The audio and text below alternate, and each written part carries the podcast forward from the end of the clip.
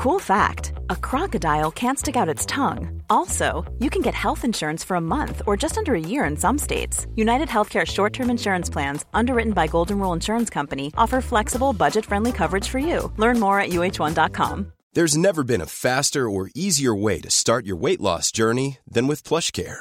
PlushCare accepts most insurance plans and gives you online access to board certified physicians who can prescribe FDA approved weight loss medications like Wegovy and Zepbound for those who qualify. Take charge of your health and speak with a board certified physician about a weight loss plan that's right for you. Get started today at plushcare.com slash weight loss. That's plushcare.com slash weight loss. Plushcare.com slash weight loss.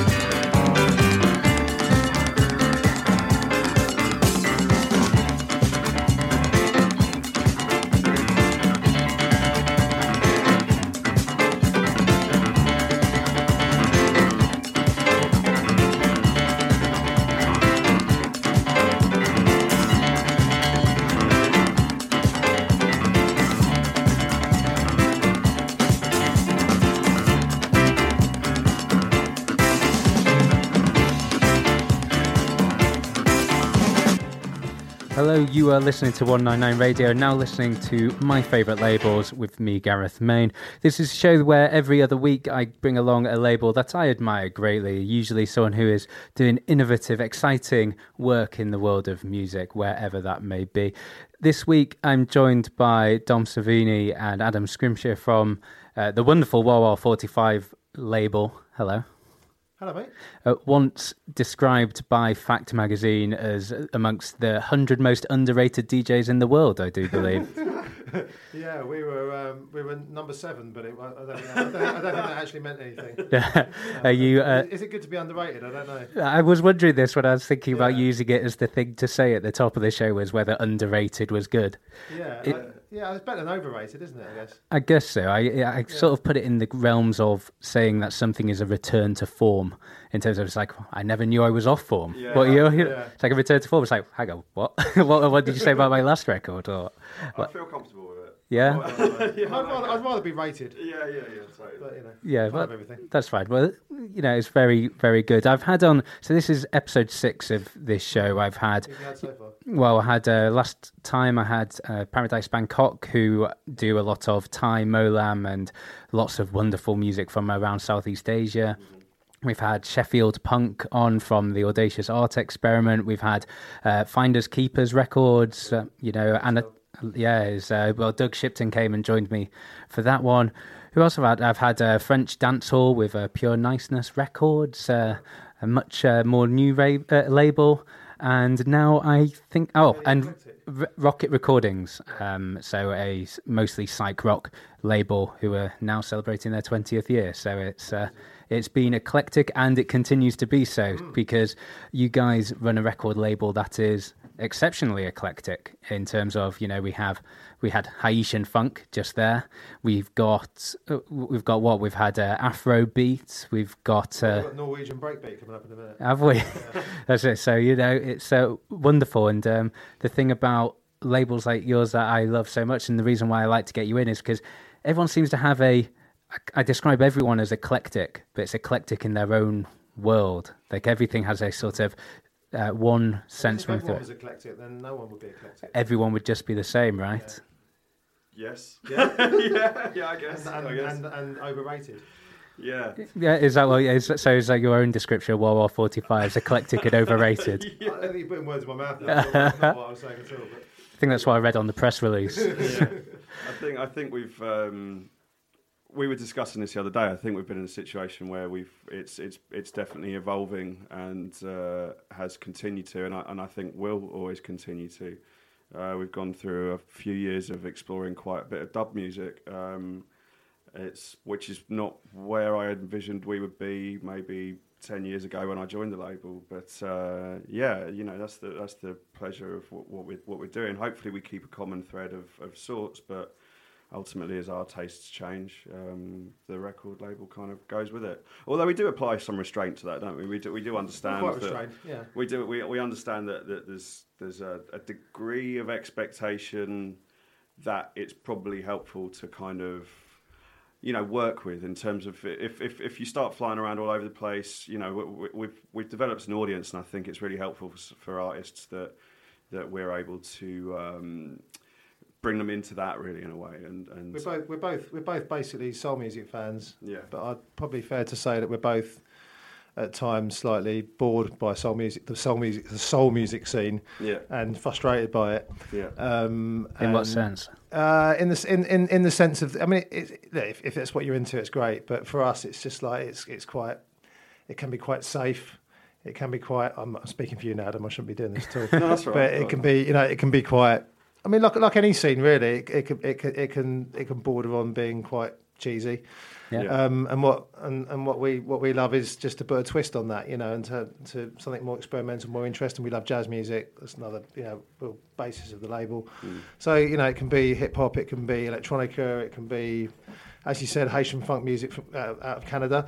It can be Norwegian breakbeat, and um, I mean, we're going to play the first ever track that was released. That we should say the label wasn't started by me or Adam. No, it was started by Chris Goss and his brother Simon. Chris Goss of Hospital, Hospital Records, yeah, who happened to have the uh, slip mat on the turntables in the studio. I just noticed oh, yeah. like when I walked oh, in. No, I didn't know it was dodgy slip mats, so I have to, yes, get, have to get different ones. um, Yeah, and Chris remains um, part of the label with us, but obviously he's quite busy with hospital. But yeah, we started him by him and his late brother Simon, um, and the first release was back in 1999. I joined the label a year a year later, having already been a DJ with them, and Adam um, about ten years off that, eight years off that. Like yeah, that. yeah, yeah, Okay, I um, a friend of mine introduced me to Dom. I was trying to get stand up. Stand up. We're trying to stand trying up. To stand up. at a party. It was at a party. Yeah, I was trying to stay standing and uh, sensible, um, and failing. Uh, but um, I was trying to. I'd, I'd moved down to London to do music and.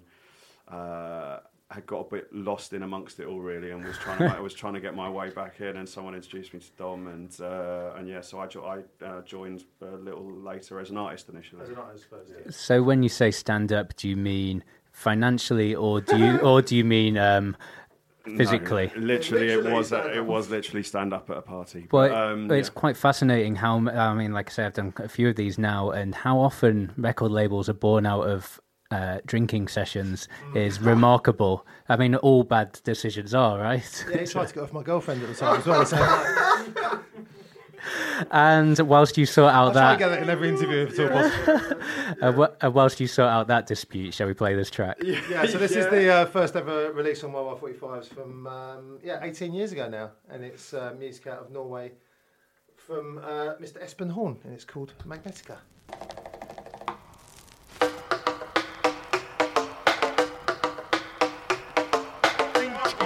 skin skin skin skin skin skin skin skin skin skin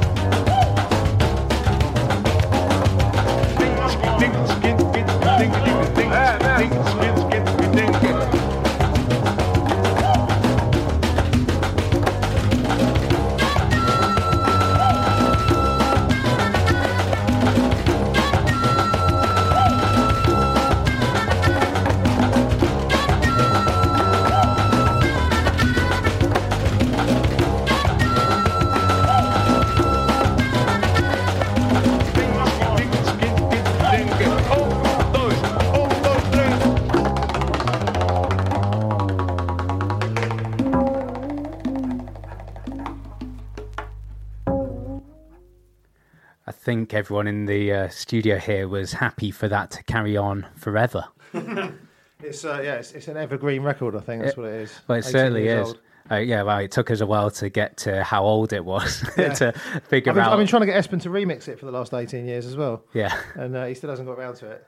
it, sounds so perfect as on its own, no, right? it's true. I know, but you know, people love it so much. You sort of feel like it. You know, it'd be nice to have a little remix of it, but probably not. Probably just leave it. Maybe leave it. He's too he's too busy having a nice life in Norway anyway, is, isn't he? eating Yeah. fish. Yeah. Yeah, I think I think we can all be jealous of that, right? Yeah, yeah, totally, absolutely. uh, so, who who was the artist again? What's, So it's it's a guy called Espen Horn, um, who lives in Bergen in Norway, and uh, he is actually responsible for my first ever foreign DJ gig, which would have been about Okay. the same time um, when me and Simon Goss went out there to DJ for him. And uh, yeah, it's just, I think it's just a little track that he sent Simon and Chris, and they were into it. So the idea of the record label beginning at the very beginning was to reflect the club night, which at the time was at the Jazz Cafe every Friday. yeah, And, somewhere um, you still DJ regularly, right? I now DJ at the Jazz Cafe every Friday. weirdly, weirdly, after after like twenty years, yeah.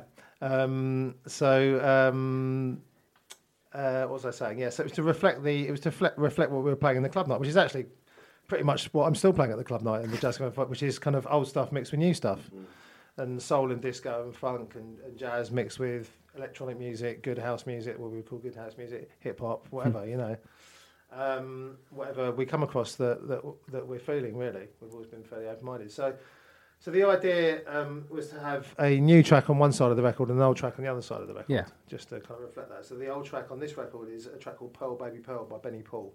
Is that still sounding evergreen and fresh now? Yeah, yeah, it's a classic. Oh, it's a that's a classic. That's a classic, classic yeah, record. yeah, yeah. But um, what kind of happened with Simon and Chris at the beginning was that they were they were they were quite adept at uh, sort of uh, licensing uh, the old records, but there wasn't really a lot of new stuff coming through. So the next couple of releases, one of which we're going to play in a minute, were just old tracks licensed. Yeah. Um, but the problem they were coming up against, and that I was seeing them come up against when I joined the label, was that it was costing an absolute fortune to license these records, and to license them for a seven-inch, as opposed to for a compilation album or for an album that you know you can actually make some money off of, was really. Even with the way records were selling. In those Even days. then, when we were selling, you know, sort of I don't know, like you know, three, four thousand seven inches, you know. Um, which maybe still doesn't sound like that much, but Well, it's, it's, no, a but lot compared to what you can sell now. Yeah, it's bewildering numbers now. yeah, yeah, yeah, yeah.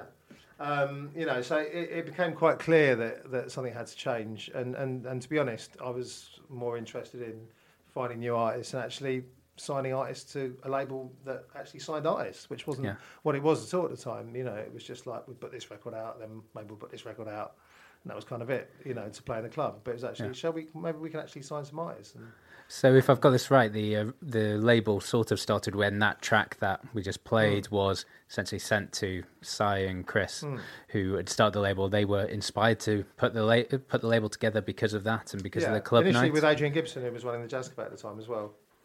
and then um, and then they brought you in to find all the new stuff that they couldn't get to actually I- make them some they money. Didn't, they didn't do that intentionally, but that's kind of how it. That's kind of how I suppose it panned out. Chris was also getting very busy with Hospital, Yeah. um, off the back of his Tongue and Groove label, which was the label before Hospital. And Hospital was starting to fly a little bit, and um, so he really needed the time of that. So to have someone in to work with Simon, Yeah. you know, was was someone a bit someone a bit younger. So it feels weird to say it now. It's it's um, Um, but it's, you know, it's fascinating to think that you were you guys started releasing contemporary stuff to make money, as a, as opposed to now, where it's the exact opposite. Well, you know, actually, we- you know, it's like in, we haven't done very much at all. But you played on me PNOL at the beginning, but that Yeah. was an example of us actually licensing. Well, in that case, actually reissuing ourselves old old music yeah, and uh, sort of gone full circle, but in a very different way of actually rediscovering that music for ourselves and bringing it to, bringing it to a new audience rather than just licensing something from a catalogue. yeah. You know, and that's I think more interesting for us anyway. Yeah, yeah, yeah. If we could find an on me piano every week, we would. Yeah. Yeah. um, so this track that we've got lined up, Yeah, actually, you had, you had, you chose this track, Adam. So. Uh, It's just uh, it's a it's a you know it's a record that I've I've never actually been able to get the original um, Wah Wah You mean the original Wawa? Wah Wah I suppose one. the Yeah, yeah. Uh, so I don't I don't unfortunately have it, but uh, this is this is actually a, a Black Cat uh, reissue of this record by Cheyenne's Coming. Um, it's just one that I completely always associated with Simon and and Mm. uh, and and and him playing when I was starting to attend Wah Wah nights really as uh, just as a, a child. as a as a, Yeah. yeah, as a as a punter really to go and listen to to the music that I liked. Um, and to get to know these guys, you know, hope, hoping to eventually join the label as an artist. So, and then- and then after that, I got to you know there was a period of time where I had the pleasure of DJing uh, from time to time with Dom and Simon, and uh, and yeah, this is just this just this is just the one of those records that I really just completely associate with Psy very much. So yeah, So let's give it a listen. yeah.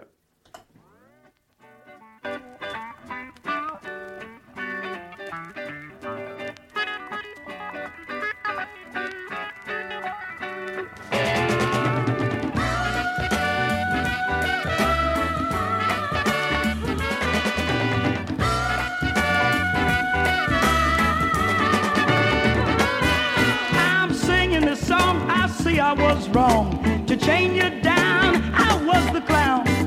Did I think I could keep you that way? Knowing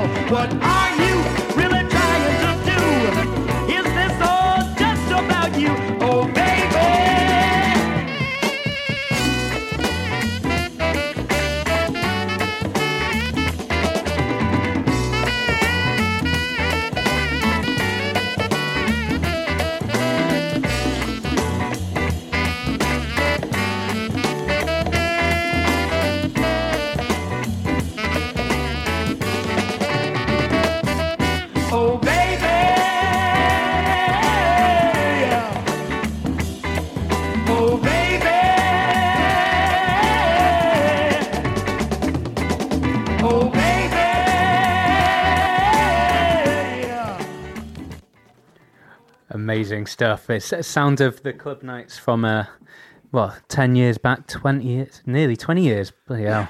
You know, we still play these records today, so you know it's the sounds of the club nights now as well. Yeah, it's, yeah, it's- it is. But I think I think um, you know, nice to look at the fact that I, I guess in some people might associate those early nights as like sort of like sort of kind of almost straight funk and soul nights. But I think there's always been a slightly more offbeat kind of feel to what we do, and you know whether that's a sort of more swinging kind of soul cut, soul rock sort of thing or something like that. You know, there's that's that's there's always been a very songwritery kind of vibe in in in what's been in everyone's taste all the way through. I think. But also, I remember in those late nighties, um, jazz cafe nights, um, early noughties jazz cafe nights. I remember Chris always t- turning up with like, like what seemed like a hundred test presses from Goya of broken beat records. Right. Yeah. Yeah, and he played them all with his big uh, um, writing on the front in his you know thick black pen of each, of each one, and he'd, be, he'd play them one after another. Yeah, so there was you know we were always. I'm not trying to say we're cutting edge, but you know, we were always keeping up with Yeah. what was going on with that kind of music. So that's, you know, that's what interests us. yeah, no, it's, uh, and that's the sort of stuff you're still playing today. And do you play, when do you play the Jazz Cafe? Like, we. I'm a, I'm a resident jazz cafe every Friday. Okay. Pretty much. So if you want to listen to more of that stuff on a dance floor, Yeah, yeah, yeah. So you do. Yeah, I guess every Friday it's great. Yeah, so it's, it's, it's weird to be back there after all these years and um, kind of doing the same thing. Yeah. as I was doing then in a slightly different environment. But uh, And do you um and do you tour like all? I mean, you said you had your first uh, foreign DJ gig back in Mm. well ninety nine two thousand ish, but then you've you know now you play all over the world, right? yeah, Or I've you, been quite lucky enough to for quite a long time. I mean, we both do. It's you know, it's it's a it's a privilege. so it's quite interesting when there's a label that is you know run by DJs who obviously play and probably make more money doing the DJing But you've got to make label. money somehow, haven't you? I Yeah. mean, you know, running a record label isn't the uh, ideal way, obviously. So I'm wondering like how how you keep yourself motivated to do the label if you're you know if it's not what makes you the money. Oh, it's but you know, like work. releasing a record and, and, and, and especially seeing people's reaction to a live band performing it and, and, and you know, listening to it, on the, hearing it played on the radio and just, you know, the joy that that creates for me personally is like immeasurable. So, you know, You're in a. You're. I think. Um, especially as you get better at understanding what you really care about and how to make it work. Um, I think, you know, the idea of releasing something that will sit in your record collection as one of your favourite records. Yeah. I mean, it's it's it's an incredible incredible buzz, and I- and I think you know the the, the uh, in addition to that, finding artists that care enough to make those kind of records and making them feel valued and and uh, and giving them the kind of uh, honest and uh, hopefully as rewarding as you can you can manage ride as that as that as they're, they're likely to get out of the industry. I think you know they're things that we try to do, but yeah, ultimately when you release a track that's like that's my that's my favorite that's like Yeah. one of my favorite songs of all time, and you know that's that's that's mm. perfect. You know, putting it on your record player and listening to that. when you get the box of records and you open it up and pull one out, right? It must be a bit of a thrill. yeah, yeah, absolutely. Oh, I mean, we try and make, we, you know, we're, we're, as we always say, we're interested in songs and whatever format that may take. It may not sound like, you know, maybe a hip hop record, it may not be in the traditional sense or a, quite an ambient electronic record, but, you know, if the, the song needs to be in there somewhere for us, and that's what we're all about. We're about timeless music, really. Yeah. You know, which is why we can listen to the ones we've been playing already now, and they still sound great. Hopefully, that's that's what our ears, you know, create. That's why the label is what it is. Um, but I was going to play something. If we're talking about timeless music, and we're talking about songs that um, stay with us for a long time, I just wanted to play something by Alison Crockett, Yeah. who's an artist that um, came to us kind of through Chris, actually. When he was when he'd got you in to look for contemporary yeah, stuff, in, and, um, but he, well, he, he, he, you know, Chris is, is, is, was and still is very much more on the kind of tip of new music. Whereas Simon was, no, Simon was into new music and always like buying new stuff, but he had his vast knowledge of, of, uh, of old soul, jazz, and funk as well. So you know, that was kind of his preoccupation. But Chris, being particularly connected in the music industry, you know, with hospital and everything, he would often get music sent to him that didn't fit with hospital, but was interesting or you know, and so he was uh, sent his music by Alison Crockett, who at the time was working with Us 3 And if you remember then that Cantaloop tune that they had, and she was doing um, late with Jools and stuff like that with, with Us Three, and she was brought to us by a lady called Emily Moxon, okay, who um, now um, runs Brownswood Recordings for Oh, wow. Peterson. And um, so I remember we had lunch with her and um, Alison, who'd come over from, I think she was in Philly at the time, Philadelphia. Amazing, wonderful, incredible woman. And so she had this, she had this album called On Becoming a Woman, which um, was in many ways a sort of classic soul R and B album, but but with a, a, a certain kind of class and, and, and great songwriting and you know R and B in the true sense of the word, not rhythm and business, you know. um, and uh, yeah, Chris was preoccupied with this track called Nappy, which ended up being on the A side of. Um, Chris is preoccupied. But on the A-side, with the. A side of this um, seven inch that we released. But I was really keen to put this track called Light Rain on the B side. And uh, I sound like I'm showing off now, but that's the one that actually became the one that, that people. Uh, I'm showing off. Yeah. Chris, you're rubbish. it's your it's your show. You're allowed to show and, off. and um, talking about luck. yeah, talk, talking about talking about you know tracks on the radio. I remember we went in with Alison and Teddy, her brother. I think it was me and Simon. We went into um, Radio One, Mm-hmm. into Gilles's show, and sat as he interviewed Alison and played this track. And, Cool. Uh, so give it a listen. yeah, I mean, it's just just a wonderful feeling, you know. It's a beauty.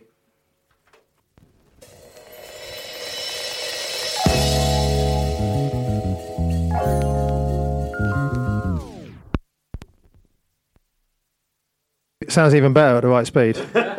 Um, I remember doing this quite a few times because all our 45s are usually at 45, but this 45 is at 33, which is slightly confusing.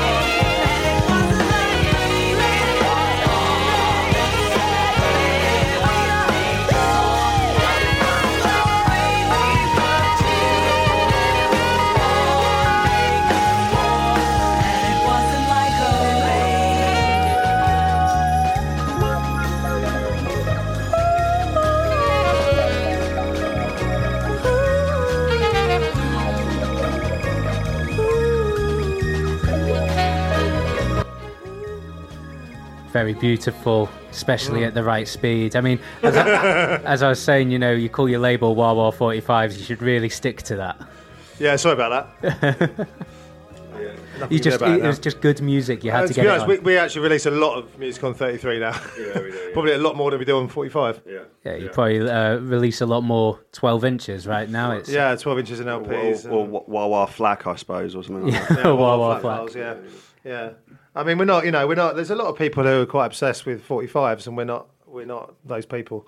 Um, we love a 45, but um, the thing there was a, there was a a inch and everything else. yeah. I mean, there was a there was a, well when I when I sort of came along, there was you were probably releasing more twelves than forty fives. I think yeah, we actually. went through a period of releasing quite a lot of 12s. and then there was a period kind of I'm gonna say 2007 where it, I don't know We've started finding 12s a bit unsustainable. They, Yeah. we, what whatever it was that we were, were were doing, it wasn't really working for us. And actually, you know, in reality, the the whole uh, indie sort of label industry was struggling. I think on on on the vinyl front anyway at that point. and we're in that kind of transitional point with digital starting to actually have a, significant impact on that. I think. So uh, yeah, th- th- there was a point then when we started almost specialising in sevens because they were the one thing that did actually keep seeming to to sell. Um, and it's only really been in the last couple of years that we've gone back to doing 12s, kind of like quite remix heavy, um, kind of club centric twelve inches again. Um, but yeah, we went. We, we kind of went into the seven-inch area, and, and then and then started doing our first uh, LPs as well um, around about that time. But uh, yeah, But this time in the label, so what early, well, 2000, when that last record came out, it was uh, exclusively sevens, was it then? Uh, yeah, I mean that's kind of well, yeah, that's kind of well, that's totally how the label started. It was supposed to be exclusively sevens, but Presumably I mean, just for DJing at Jazz Cafe, right? yeah, yeah. Well, hopefully people DJing every, uh, uh, other places with it as well. But, you know, What, Um, 4,000 people yeah. queuing up with this, trying to get on the decks. Um, but uh, yeah, I mean, inevitably, you know, with signing artists, then you have to sort of move yourself out of that of that uh, format because Yeah. it's not sustainable, really. you know, you need at the time, you know, making CDs and well, we still make CDs, um, and uh, yeah, and, and twelve inches and everything else that comes with it. Is that that they wanted the album and they wanted the artist development? Was that what it was? Or Well, we just- want, we wanted it. You know, we we we you know we were all about finding new artists at that time and uh, developing them as much as we could. I mean, we were really finding our own way as well. I didn't have a clue what I was doing, still don't. Yeah. But um, you know, and uh, still standing there. sort of still standing, just about, some of us. just about some days. Um, finding our way, you know, as well with the artist in a lot of ways, and you know, sometimes that works really well, and sometimes it kind of blows up in your face. But you know, you, you learn a lot of lessons along the way.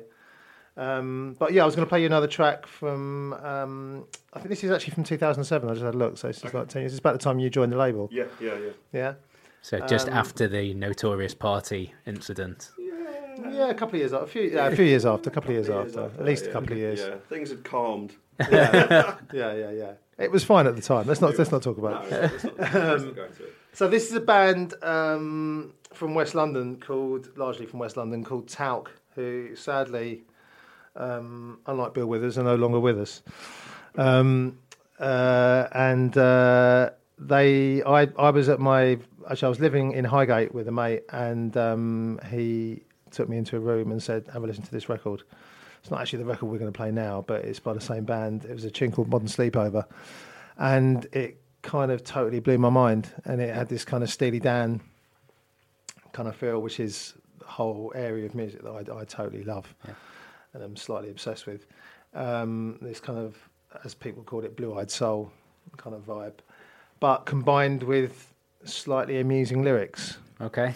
I like the way this is Um, going. And uh, then we went to see them live, and they were all kind of dressed up in ridiculous outfits. Everyone was, and then someone was dressed as a ninja.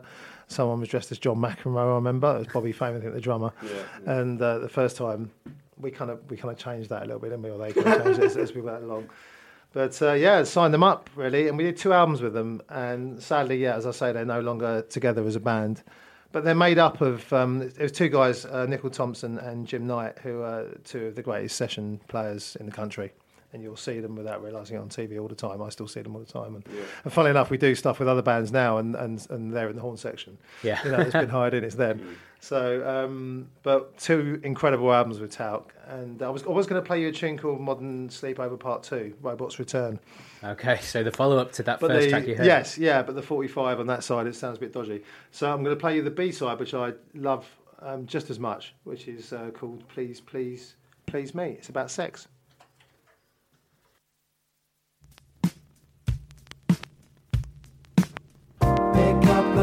Phone and call in sick today.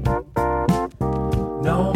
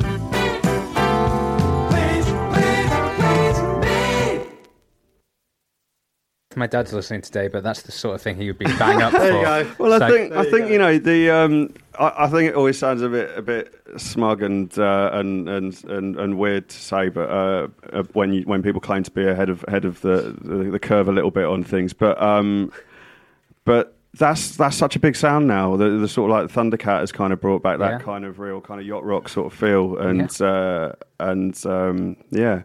Well, we we were always in it. Yeah, You're always it's ahead of the curve, is that what you funny, say? The track I was going to play on the other side, Modern Sleepover Part 2, has just been licensed to uh, Moodymann Oh, wow. uh, compilations, just to sort of illustrate what Adam was just saying. Yeah, Yeah. absolutely. And uh, I was doing a jazz cafe. In fact, the first Friday I did of the new sessions at, at, at um, the jazz cafe, and uh, the guest DJ played that very tune, the B side, Wow. the other side of that. And how did that feel? I've it, it, it just went down like a lead balloon. I, couldn't, I couldn't believe he was playing it. but um, but uh, yeah, It's you know. pretty slow paced for a dance Yeah, but David Okumu, bless him, he played it anyway, so that was nice. Yeah. Uh, how did? Uh, so, what was your initial reaction to hearing that? Was it, why is he playing this? Or, oh my Uh, god, sort of he's thing playing like- one of my tracks. It's, it's the invis- you know the Invisible. It's those guys. Yeah, yeah. So it's it's, it's Ninja Tune, Sort of, yeah, I expect them to sort of play stuff like that because that's kind of in the Mm. sort of vibe that they're into. So, it wasn't, but I just yeah, I wouldn't necessarily play it in front of a, uh, a young audience at the Jazz Cafe, particularly, or any audience at midnight. Yeah. yeah. So, so um, the records aren't always necessarily about playing in the club. No, well, that's the other thing that kind of changed, I guess. That they became obviously when you get artist albums, then and then you're going to get a variety of music that, unless you're just going to go for producers who are making dance floor bangers, you know, Yeah. you're going to get. Um, as I said, we're all about the songs, so you're going to get stuff that isn't isn't just for the. And I, you know, we put out twelves that were just like ballads and stuff. That was the mental Yeah. time. Uh, you Yeah. know, that's a song track that we put out. That's still one of my favourite songs of all time. An though. incredible Yeah. piece of again Scandinavian music. It's Swedish that time, isn't it? Um, largely Swedish. Largely Swedish Well, yeah. um, which was a 12 inch record that was just just a ballad. Yeah. yeah. So it's not Didn't- necessarily- Didn't sell that well. so it's not necessary that the music necessarily fits the format in no, terms I of. think we've probably got better at that over the years. Yeah, I think you I think you know we've we have. it's been it's been a, a learning process. You know, we're people that are crazy about music that are running a business, and and you know, so uh, it's been a it's been a journey of of working those things out as we've gone along. And yeah, I think hopefully we're a bit more savvy about how we do those things now, and uh, you know, there's. You can't put everything on vinyl as much as everybody wants to. You know, it's just, it's, uh, you know, it is. It's a difficult. It's still a difficult time to make uh, sustainable cash for artists out of out of releasing at this at this level. I think you know it's getting better, but it's still tough, and so you have to make tough decisions and go. You know what? It's just it's just not vinyl that one. And I think artists understand that these days because they're just as concerned about being sustainable and you know making a living out of it. Really, so. How do you um how do you balance those decisions then? What makes it a vinyl release versus a digital release? Or Uh, well, I've got be, I mean, having having said that, you'd think there'd be data behind it, but it's still pretty in, instinct based. You know, you, you you'll have a feeling, and, and, and sometimes you just have a gut feeling that go, well, maybe this is a slow track, but it's going to work. We're going, to it's going to make sense. Like um, Deliver Me with the Milk, um, we put that on a seven inch, but then we knew they had a big audience, and, and we will get to them. But yeah, or, or this one, yeah, you know, sometimes sometimes it is the right thing to do, but it is very much, it, it's crazy that it, you know you, you learn you learn you get a lot of experiences and you, and and data and those sorts of things that you'd bring into a business normally do make a make a big part of what we do. But I would say that that's uh, sort of a vast percentage of the decision making process is very much instinct based so yeah, I mean, you, you know, you know, like certain genres are more vinyl friendly, possibly. Yeah. Obviously, dance music, like funk and Afrobeat kind of stuff, is generally speaking. But you know, we made a mistake, but uh, an Afrobeat seven inch, which probably we should yeah, have done yeah yeah yeah before we realised. You know. the, the Afrobeat's usually a bit long for a seven inch. Yeah, but you know, saying that. I've got quite a lot of Afrobeat seven inches that have, you know, Yeah. Yeah, I've have got been- one I've, I've played forever and ever as well yeah, actually. there've been many of them down the years. Yeah. Obviously, millions of them. But um, There's um there was a cl- it's the classic you know what you get from like 70s funk and uh, funk tracks where there's like sort of part one on one side, part two on the other Yeah, side. exactly, I've seen exactly. still and that's what we did. That's what we did. We did part uh, one and two. Yeah, um, I, th- I think it was. Uh, it's quite early in the campaign. wasn't It was, and, and it was early in us going back to twelves, and and uh, and I think you know sometimes sometimes you're overcautious, sometimes you you you take big risks, and sometimes you're overly cautious. And I think at that point in time we were like, yeah, I think the, the seven inch is the right way to go with this, and and we didn't get it right. But you know that's your fault. You, you is it my fault? Oh right, okay, yeah, it's probably my fault. Yeah, yeah, yeah. So um so what prompted the decision to put this one on seven inch there? Because this is a different seven inch to Yeah, the one so- you were just talking about. Yeah, so yeah, we, we sort of referred to it earlier without saying what it was, but um, I mean, I think part of what we've got good at as well is is releasing um, a lot of stuff quite limited, sort of quite limited numbers. If we think Yeah. you know that's it's got an audience, but it's not going to sell by the thousands. So you know, a hundred or a few hundred of a, a couple of hundred of a, of a, of a particular tune. Yeah, that twenty left remain that Yeah, twenty you know, remaining like on hand numbered and that kind of stuff, Yeah. which we which we're doing a lot re- more recently with seven inches, whereas twelve inches seem to be flying in bigger numbers for us. Um, but this was sort of not a handstand one, but one of those special ones. A couple of remixes from Coleman Brothers, who um, um, started on the label about hundred years ago Yeah. and um, released one album for us. and um, we got a couple of remixes. One from the Herbaliser, um, this one from Tall Black Guy. Cool. which is, uh, called "On a Better Day, I'm Dreaming." a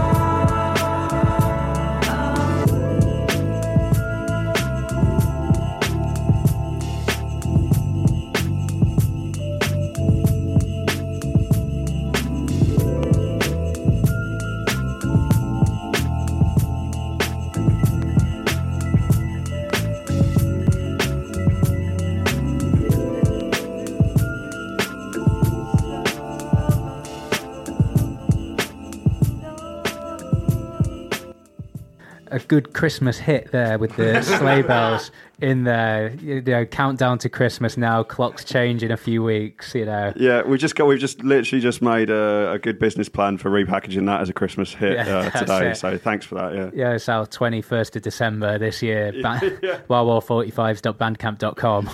Someone let Tall Black Guy know it's happening. MySpace.com forward slash 45. Yeah, tall black guy is strange. Uh, is it from Philly? Isn't he? Um, originally, Li- He's from Philly originally, yeah. He lives in, in Norwich with Alan Partridge. yeah, a very bizarre change of scenery. Yes, yes. For anyone. Uh, he's, a, he's a lovely man, though. he is Quite and- tall. Yeah, yeah, well, I sort of I, I haven't seen him live, but I just assumed it was you know a name that hadn't been given much thought to. You know, it's just like it's descriptive. It's, uh, it's uh, you know it's uh, where all the best names come from, right? Wah Wah Forty Five. So you know what he did. Short so- white bloke, that's me. yeah, that's it. You know, it's uh, you know when your um, you know your next uh, career takes off. I guess your offshoot DJ career. Energy, mate. That's it.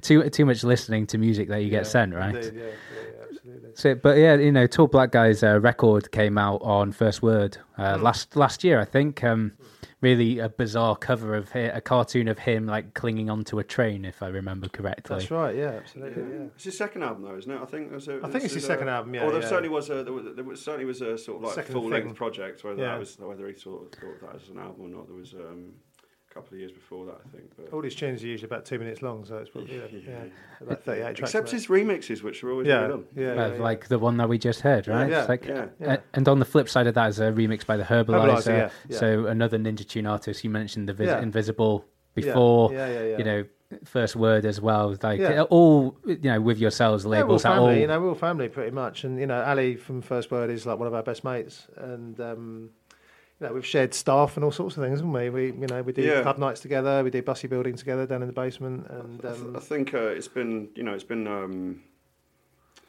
I, d- I don't know whether I thought I, I, I had this perspective from the outside that, that, that there was any sort of like competitiveness, but there really there, there, and there, there isn't that kind of thing where everyone's say kind of trying to help each at other through Yeah. a bit. Yeah. Um, there's am- amazingly abundant uh, help if you if you want to go and approach someone at, at different labels, and, and, and yeah, there's actually a, a very close knit family of people. I mean, you I mean you've cultivated a hell of a sort of like family over the last twenty years or whatever. of Hello? doing Don't tell my wife.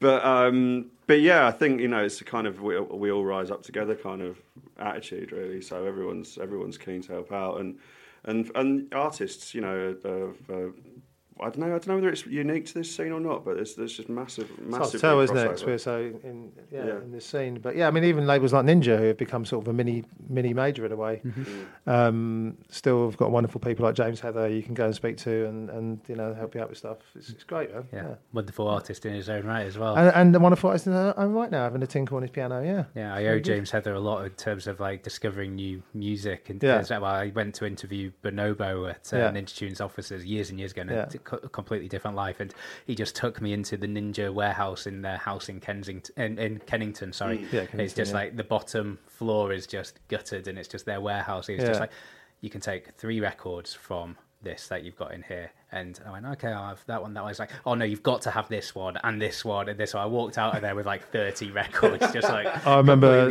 yeah, I remember doing that a few times at Ninja and, uh, and um, Ninja in um, in Montreal as well. I think was it, yeah, Montreal. They, they had an office out there as well, Yeah. doing doing the same thing. But um, but yeah, and we should mention Tru Thoughts as well. Obviously, a very important um, record label who we've got a lot of connect a lot of connections with. You mentioned Bonobo, obviously, it was Yeah. originally on, on Tru Thoughts and and Quantic and.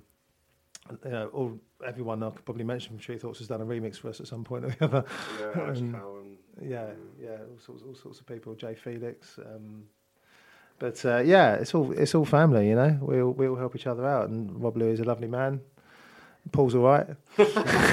So people coming together in adversity. In Love you, Paul. Love you, Paul. Love you. He's not. He's not he'll never listen to this. Yeah, so it's like people coming together in adversity. You know, it's uh, you know as you've mentioned, the music industry struggles like with a lot of things. So it's just people. Yeah, I just think uh, you know most people most people aren't into the music that we're we're putting out. All of us, you know. So it kind of kind of bonds you together automatically. Yeah, and the wonderful th- w- reason for doing like shows like this is, you know, meeting people who are incredibly passionate about what they do and are doing it for that, not for economic reasons or hmm. for the business reasons. Hmm. So, you know, you're naturally going to meet people who are doing it for the love and hmm. want to help other people out who have the same passion, as opposed to helping someone out who's essentially just in it for themselves. But in contrast, should we play a, uh cheesy cover version? Oh, I'd love to hear that.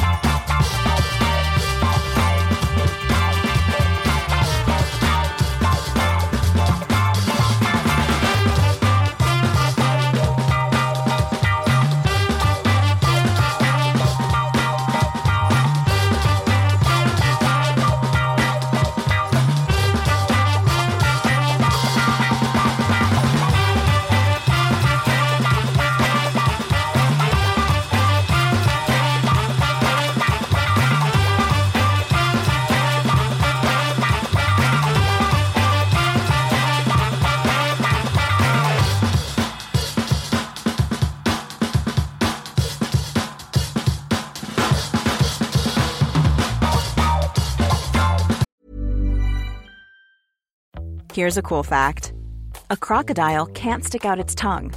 Another cool fact you can get short term health insurance for a month or just under a year in some states. United Healthcare short term insurance plans are designed for people who are between jobs, coming off their parents' plan, or turning a side hustle into a full time gig. Underwritten by Golden Rule Insurance Company, they offer flexible, budget friendly coverage with access to a nationwide network of doctors and hospitals. Get more cool facts about United Healthcare short term plans at uh1.com. There's never been a faster or easier way to start your weight loss journey than with PlushCare. PlushCare accepts most insurance plans and gives you online access to board-certified physicians who can prescribe FDA-approved weight loss medications like Wegovy and Zepbound for those who qualify. Take charge of your health and speak with a board-certified physician about a weight loss plan that's right for you. Get started today at plushcare.com slash weight loss. That's plushcare.com slash weight loss. plushcare.com slash weight loss. I'm Sandra, and I'm just the professional your small business was looking for. But you didn't hire me because you didn't use LinkedIn jobs. LinkedIn has professionals you can't find anywhere else, including those who aren't actively looking for a new job but might be open to the perfect role, like me. In a given month, over 70% of LinkedIn users don't visit other leading job sites. So if you're not looking on LinkedIn, you'll miss out on great candidates like Sandra. Start hiring professionals like a professional. Post your free job on linkedin.com/people slash people today.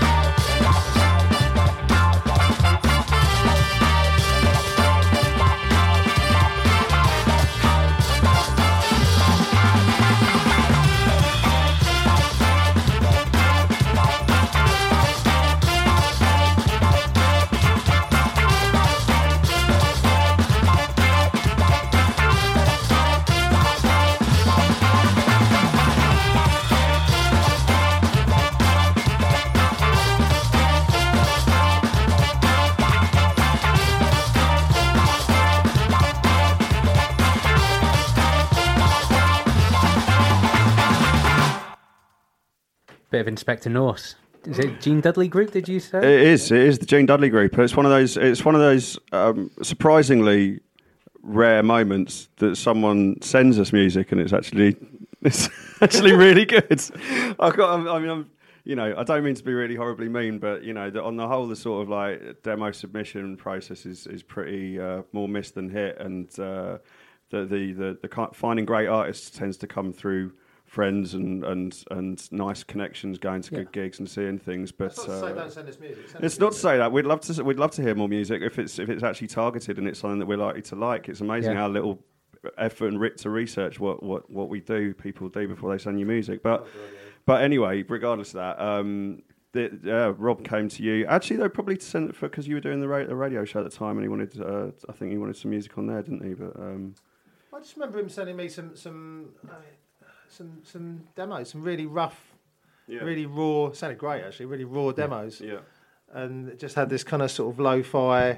Just sounded like a guy who understood funk and soul music Yeah. as, as it's become in inverted commas and, funk and and soul actually music. listen to what you're, you were But putting listen to what we were playing, but also like had a had a, had a bit of class about him. Had a, like you know didn't want to make a hundred miles an hour funk music that kind of just noodles all over the place. Yeah, he wasn't you trying know- to just ape the sound. He was actually, he was, um, in fact, that's the last thing he was he was doing. Yeah. Really, there was the, he was using traditional methods to record, but what, what what was in his music was something a lot deeper than that, and uh, that's what appealed. I think. Ultimately. Yeah, the nature of what what became that first album, which was a lot more um, down tempo and purely instrumental, was was the kind of stuff we got at the beginning from him, which was uh, very much sort of I don't know, it's a sort of a bit of a Madlib feel about it. That kind of that kind of that kind of feel to what he was doing. Um, and then we moved on to the second album, and you know, I guess his confidence got, uh, grew, and he started making more dance floor um, music, as well as as well as stuff that was kind of similar to the first album a little bit. But he's got his own sound. He's really sort of grown his own sound out of it. And he did this cover version of, In, of Inspector Norse, and It's an you know, I say outrageous cheesy cover cover version. It's not. It's a great cover version. Yeah, so much so that when Todd Terje played at uh, Glastonbury.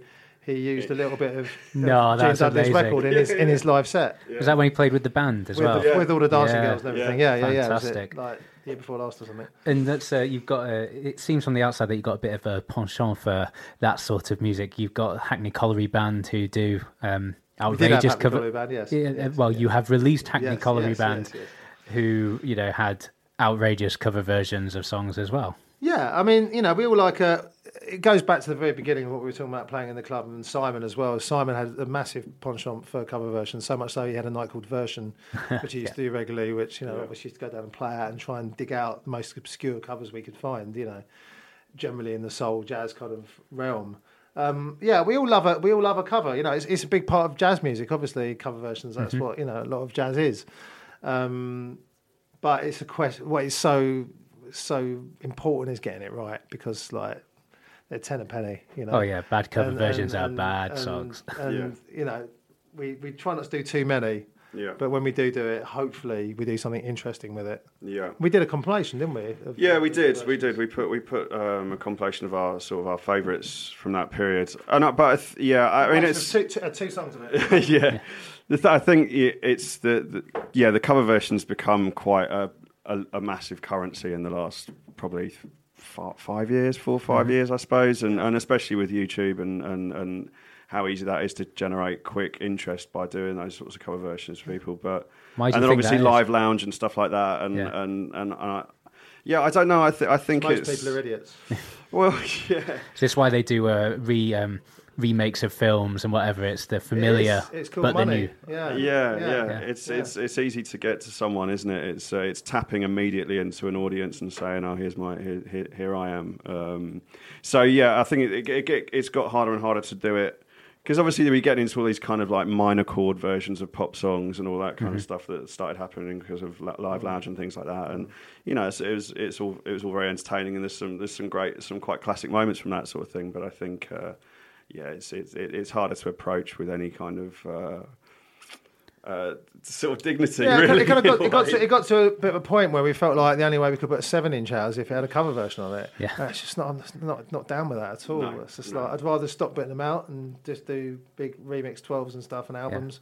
And that's kind of part of the reason, sort of part of the reason that we kind of slowed down with the sevens a bit, wasn't it? Yeah, but then on the other hand, what we got into was uh, this kind of like subsidiary activity in a way of doing um, dub plates and, Yeah. and getting into into edits, which has been a, a, a- a kind of vital and classic part of the, the DJing community, particularly in the sort of funk and soul and disco community over the years, um, and helped us feed our own DJ sets, I guess, and uh, and kind of carve carve those in directions that we, we very specifically wanted them to go by getting you know kind of commissioned almost like cuts of tracks that we're really Yeah. into to make them work a little bit stronger for the dance floor. So although maybe we stopped approaching that from expecting artists to be able to deliver something in that way, um, Yeah, it was a very different thing. yeah, we've And- come at and it in a different It's angle. not something we felt comfortable releasing on the label as such. Yeah. On the actual official label. Yeah. So you know we've.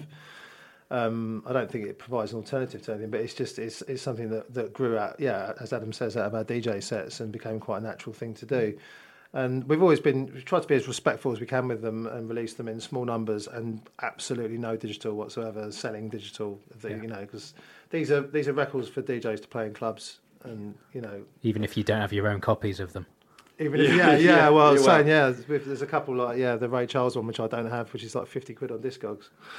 yeah, yeah. It's still sitting in my in my basket thing. Like, I can't buy my record for 50 quid. Yeah, I mean, I, I, Boot, a bootleg. I start. I did a. I did a. I started off doing a couple because I literally was in a place where I couldn't really afford to buy records much at the time, and I started cutting up my own record collections to be able to have something new to play out. Really, um, but yeah, like you say, we try. We try to be respectful, and I think there's definitely a few cases. There's people like uh, edits that I've done over people like Merry Clayton, Margie Joseph, um, where specifically. Um, using that platform then to inform people about artists that they maybe weren't as familiar Absolutely. about, and I've had a lot of very productive conversations with people that have definitely never heard those artists and have now gone through exploring legitimately Yeah.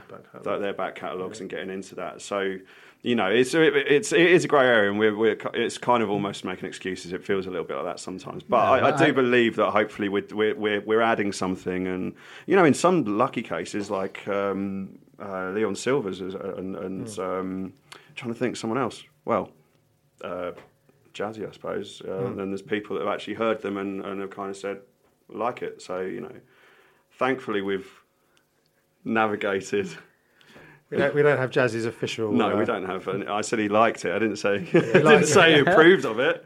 No, I can tell, tell you, like as a punter, that I'm, yeah, I've done that exact thing. Is listen to an edit and then discovered an artist I'd never heard of Yeah, before. yeah. I think um, the other great example of people doing this is Psychemagik, right? They Yeah, uh, yeah. do loads of amazing edits of stuff I'd never heard. You never, you would never hear outrageous records that they've put out, and I've just discovered new stuff that I've absolutely loved. So yeah, I And think sometimes a- they do Fleetwood Mac.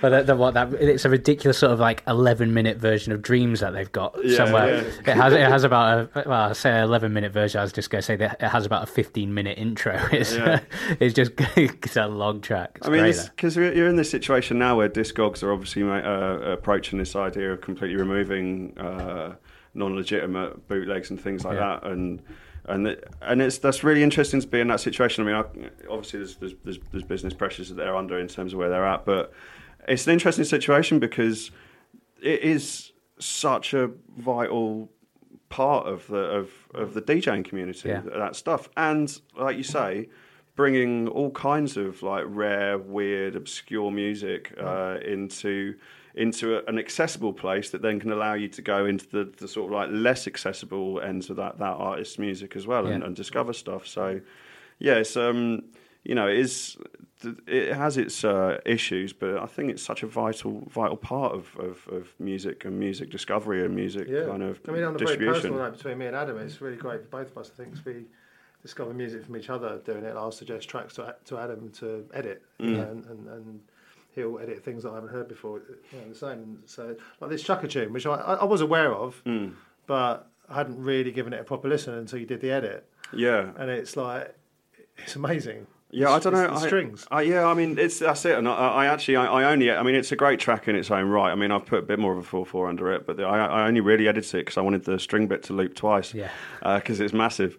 But um, yeah, it's off the same album that uh, I'm Every Woman was on, and uh, it's beautiful. And the the original track's produced by Arif, Arif Mardin, uh, who's like one of the one of the great great producers, um, and you know, and that, that that's his string sound really, you know, as well. And uh, you can really hear that massive orchestral um, magic, really. cool.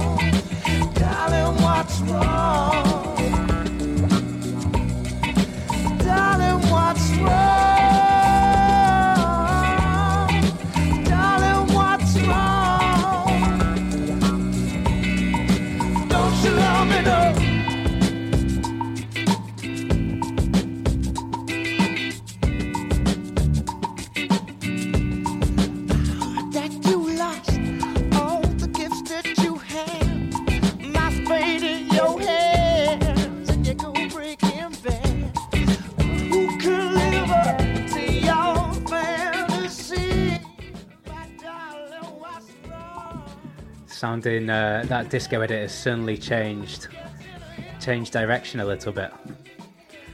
Yeah, I, I think you know it's um, the the original is uh, the original's amazing. I mean, I was just, just as I was saying off mic, you know, the, the I, I get into doing edits because I absolutely adore them, and so I sort of take it very carefully about how much you screw with it.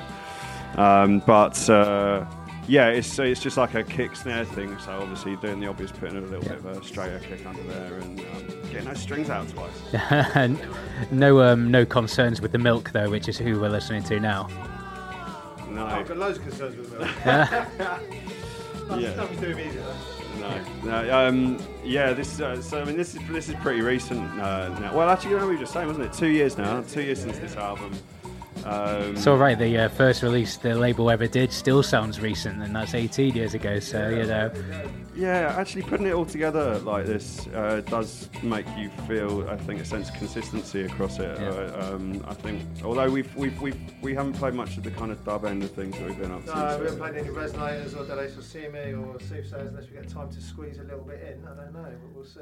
But yeah, the Milk, um, yeah, incredible bunch of guys, incredible band. Obviously, used to be signed to a major label. Kind of uh, had some sort of chart action. which uh, label were they on before? It's like They were on it a. called I again? can't remember the name. It was a. Subs- it was a. sub- It was. It was a subsidiary of Sony. Sony. Yeah, yeah. It was. It was a. It was a subsidiary of Sony. Yeah, essentially so. Um, and yeah, you know, they had some they had some successful singles. Uh, the the album kind of uh, popped into the charts.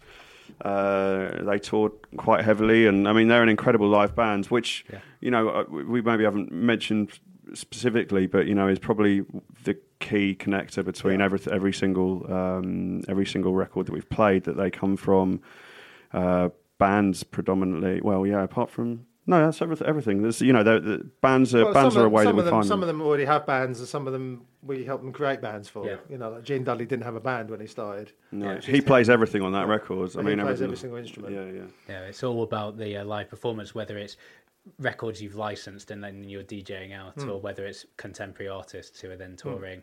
the Yeah. records that you put out. absolutely. live live energy you know yeah like you say in the dj context or on a stage that's that's a part of what we're we're very much into and and i think um seeing bands live and meeting them in a live context tells you a lot about who they are as well and is a really really good uh, a good kind of guide as to how you're going to get on as a, as as as friends really as you go into business Is that how you mostly discover new stuff? Then is seeing it live.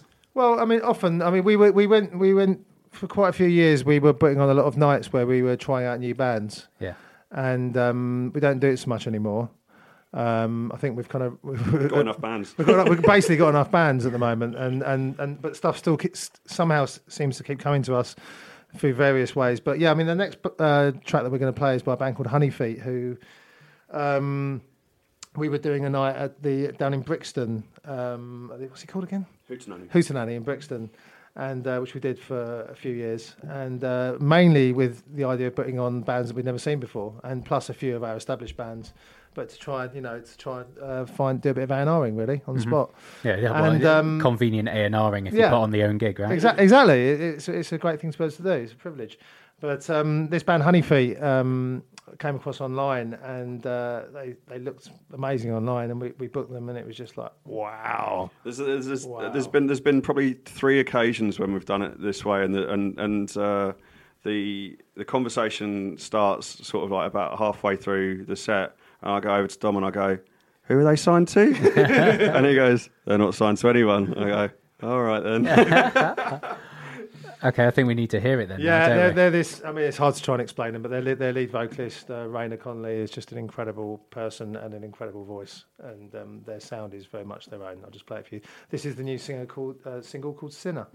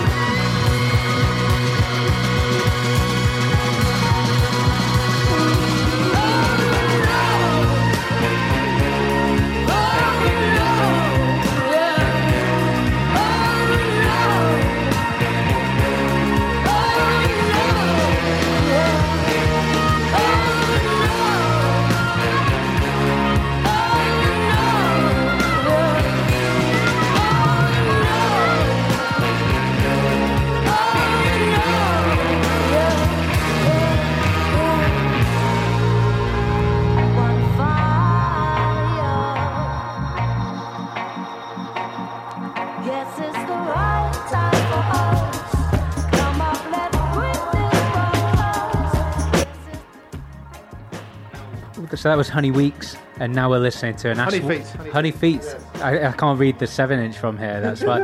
Yeah. I Can't read it from here, so I won't worry about it. Yeah, that's it. So, and now we're, uh, as always, we're like running out of time because you guys are going to shoot off anyway. But um, we, need, we need to squeeze in a few more but we can't. So apologies to uh, Hun Moser.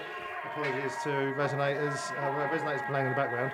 Apologies to Delicious See Me and Soothsayers. and the others we've probably forgotten. yeah, she says, uh, well, your most recent releases as well, right? Yes, yeah, sorry, but you know, as Yeah. Adam says, they're all over the radio. They're all over the radio right now. That, thankfully, thankfully, Yeah. never, never, never uh, be unthankful for that. It's a wonderful thing. Yeah, they've, they're, they're just about to start, we're just about to start releasing their album, so we've got a new single from them coming very soon. It's very exciting, and a beautiful album uh, just about to go off to be made into vinyl. I think. Yeah, absolutely. So we're going to play. Um, we're going to play a mix now, right? We are. Well, first we're going to talk about where I should go and buy all these records. Oh, you should definitely go and buy them. all, Yeah.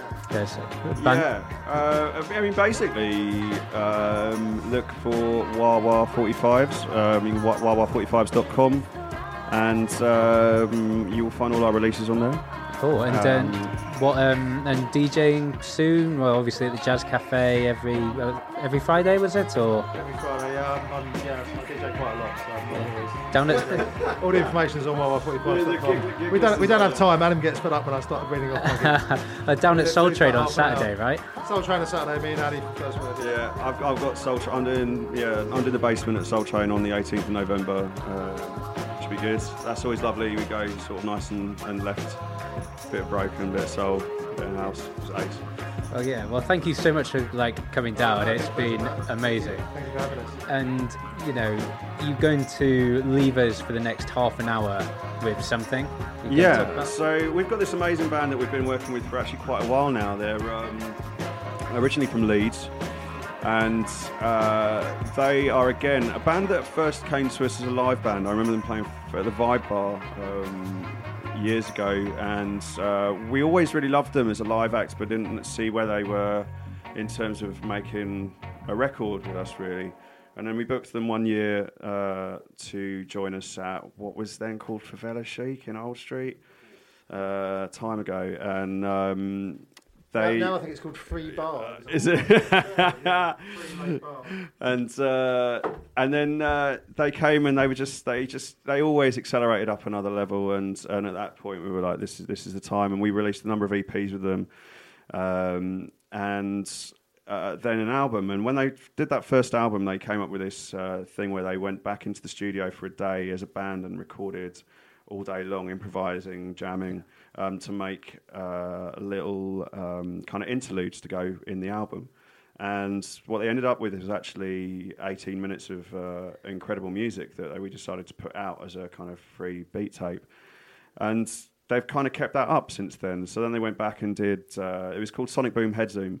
And um, and yeah, it's the it's the it's the guys in the room together, just kind of uh, just vibing and, and freestyling off each other. And um, we're up to we're just about to release uh, the fourth version of this in about three weeks' time. Um, but I think we've given you Sonic Boom Head Zoom three. Two. Is it two or three? It- so, yeah. It's one. Of, it's one of them. It's one of them. They're all mental. Um, they're, they're, they're- It's incredible. It's a mixture of hip hop and kind of weird uh, space jazz and funk and, and, and all kinds of madness from uh, some of the most talented guys that, that uh, we've had the pleasure of meeting over the years. We should also say that Sonic Boom Head Zoom uh, 1 to 4 is going to be available on cassette, right? That's true. Yeah. Yeah. Cassette. Our Coming very, soon. Our very first cassette. Yeah. So Need get- to go and buy a cassette player. We'll be sorted. That's fine. You won't get a copy of it anyway, so you'll be able. Exactly. All right, so um, we're gonna play you out with this. So this is so- Sonic. Uh, I can't even can't even get the words Zoom out. It's too late in the show. And yeah, so by Paper Tiger. And yeah, thanks so much again, guys, Pleasure. Thank for you. joining us. Mate, it's been an amazing pleasure. Yeah. Right, cheers.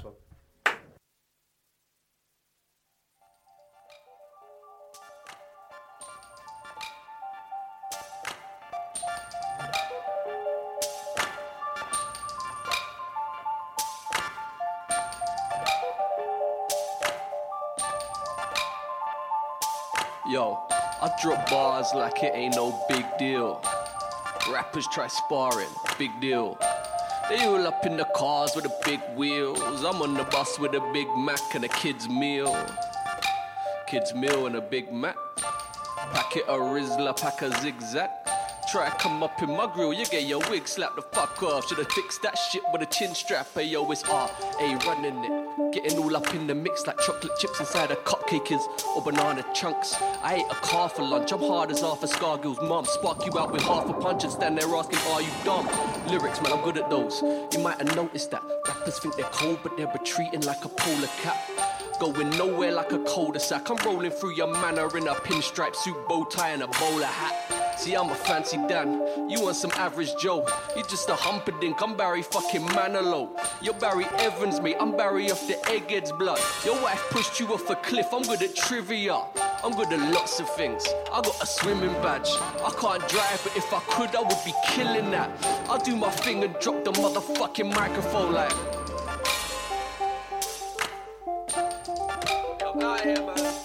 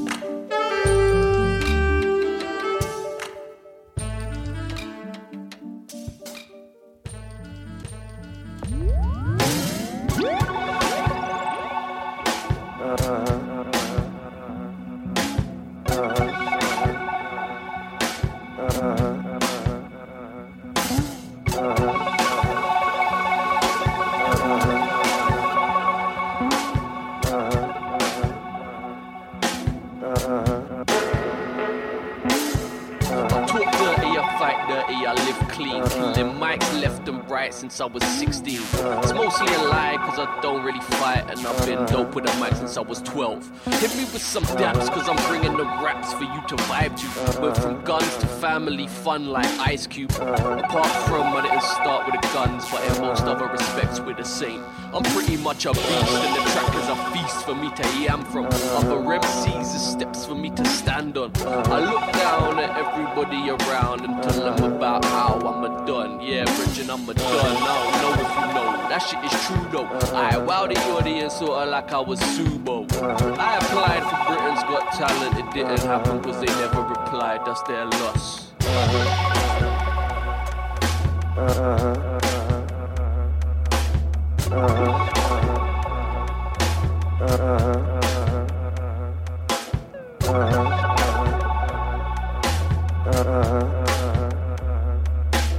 I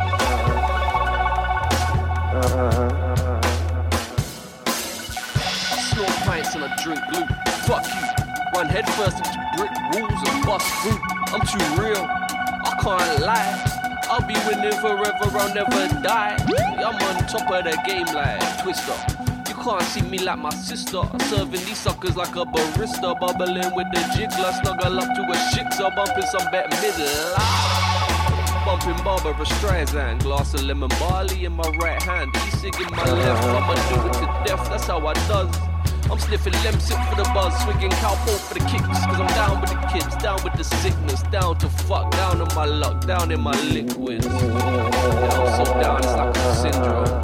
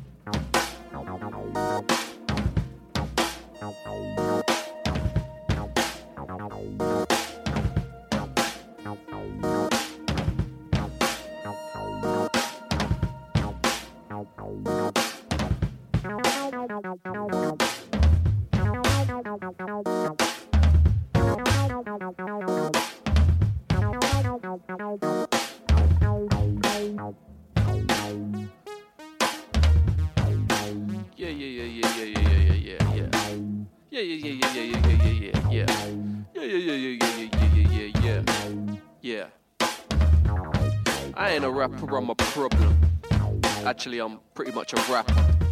It's too late to rearrange my opening. So I'ma play it off like I did that shit on purpose. Cause I'm a motherfucking wordsmith. Intersperse words with some motherfucking curses. I'm just delivering the service like Pizza Hut, but instead of pizza, it's Merkage. Another way that I'm different from Pizza Hut is that Pizza Hut is kinda whack. Matter of fact, I'm more like Pizza Express. My pizzas are fresh, come along and eat with the best, homeboy. Colder than the summer day on T-side. Slap a rapper, knock his flat top into a beehive. Matter of fact, I'll knock the files out his C drive, leave him on his behind and breeze like. See you later, dickhead. What you doing back there for? RA, I stay flyer than the air core, therefore steady windmilling on the bare floor. Yeah, I'll bear floors, but I can't bear yours. Like a tree and get out of here. Cause you winning is like seeing me without a beard. It's not happening. I spread butter on the mic like a ramekin. Yeah, fam, you wanna tangle with a champion? You got some foot spa. Step into the ring and find me chilling with a foot spa. I read books without a bookmark. I just remember my place. I'm book smart. These other rappers book stupid. Don't walk around, it's nothing but cooked gooses. Rugged as Rick Rude, I'm supping a mint julep. Strapping on a boot that I'm gonna kick you with. Cause you ain't nothing but a chump. Going on dumb like Forrest Gump. I'll be making them run like Forrest Gump. Shake your hand and leave you with a stump. If we were playing Scrabble, you'd be stumped. If we was going out, you get dumped. If this was tea and biscuits, you'd get dumped, dumped, dumped, dumped, dumped, dumped, dumped, dumped, dumped, dumped. Yeah, yeah, yeah, yeah, yeah, yeah, yeah, yeah, yeah, yeah. No, no, no, no, no, no, no, no, no, no, no, no. Yeah, yeah, yeah, yeah, yeah, no, no, no, no,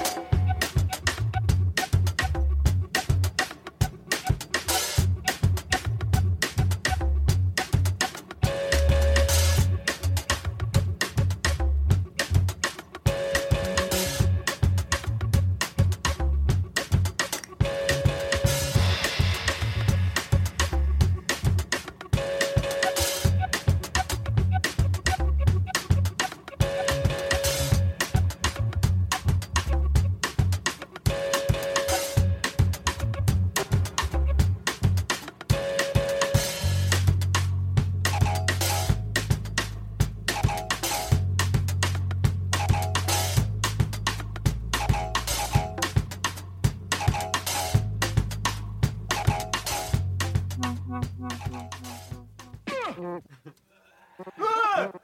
Ah! Ah!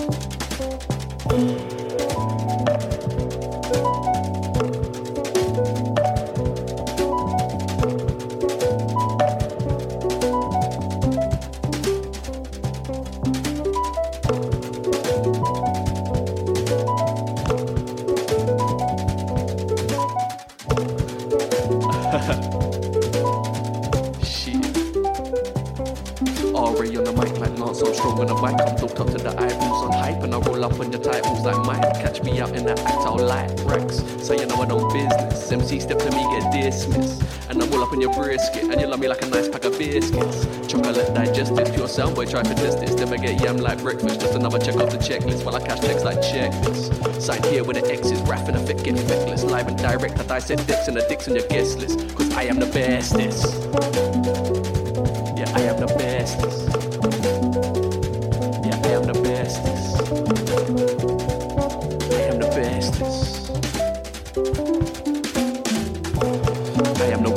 Me road, go ride in a hearse and I vibe like I that's unlikely to burst. That's a punchline for the nerds, one for the heads. That should have did when Everest got dead, held up at the sky like red. Man, I feel what you felt. We should maybe go out instead. That's real talk. My style classic like Hillfort. Look for my face on a billboard. I ain't even selling shit.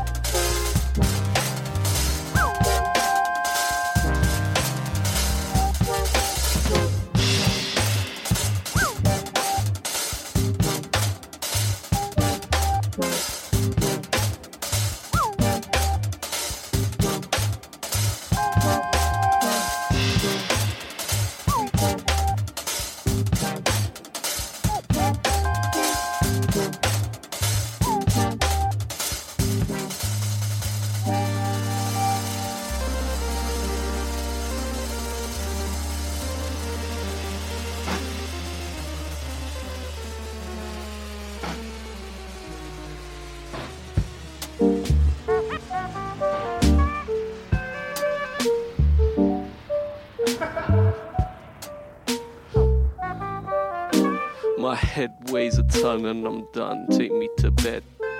Stay. Take me to bed. Take me to bed. Stay. Take me to bed. My head weighs a ton and I'm done. Take me to bed. Stay.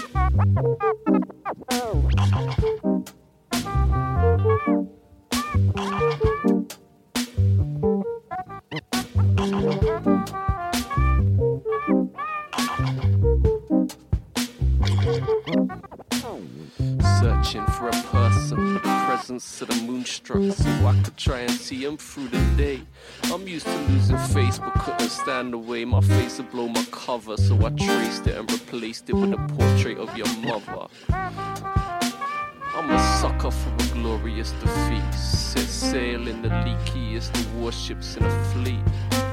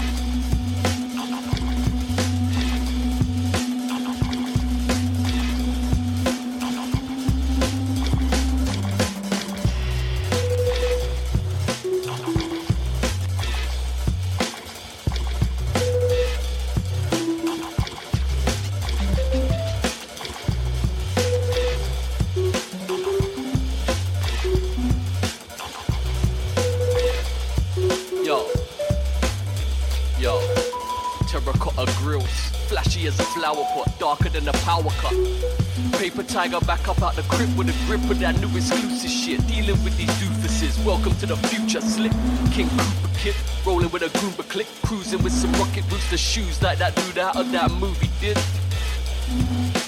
I think it was called Rocket Man or something. I don't really know. I got luxury lines like P&O. Playing ditties on the piano. My whole style is end of the pier show. High as fuck, trying to keep it low.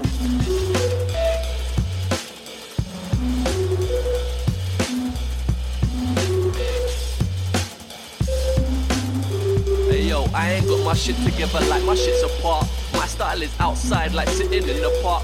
Something just ain't right like pissing in the bath. Told the fun police I only did it for a laugh. Did it for the shits, man. I did it for the giggles. In it for the bells, man. I'm in it for the whistles. Shit ain't going well. I'm doing installs in the little. Flying over heads like piggy in the middle. I'm just too deep. My words are way too powerful.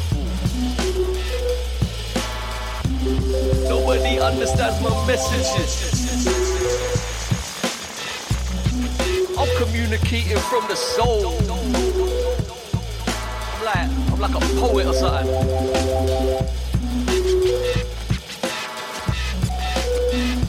I'm just too deep. My words are way too powerful.